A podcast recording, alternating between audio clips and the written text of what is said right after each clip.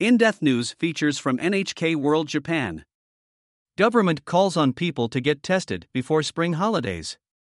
This is our series on key coronavirus related information. Click here to read other installments. Hashtag coronavirus the facts. Find the latest information and answers from experts on everything COVID 19. The holiday season risk. The Japanese government is calling on people to take free PCR or antigen tests before traveling during the upcoming spring holiday period known as Golden Week.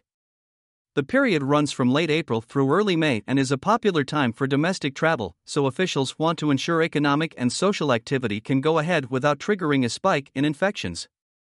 Nationwide, the infection rate is slowly decreasing, but there are pockets where the trend is upward. Especially, Hokkaido, Tottori, Shimane, Nagasaki, Kagoshima, and Okinawa are seeing increases.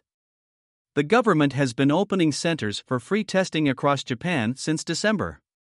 The service is designed for people who have no symptoms but want to ensure they are safe to travel, dine out, or socialize. 10,000 test centers. Those testing centers quickly found themselves overwhelmed when the Omicron variant was proliferating in January. Demand for tests surged and kits were in short supply. The picture has changed substantially since then. The Cabinet Secretariat Office says there are now more than 10,000 locations nationwide, a 70% increase from the number at the end of January. It is now possible to get tested at some medical institutions, drugstores, airports, train stations, subway stations, parking lots, and karaoke complexes, among other places. Some providers are asking people to book online.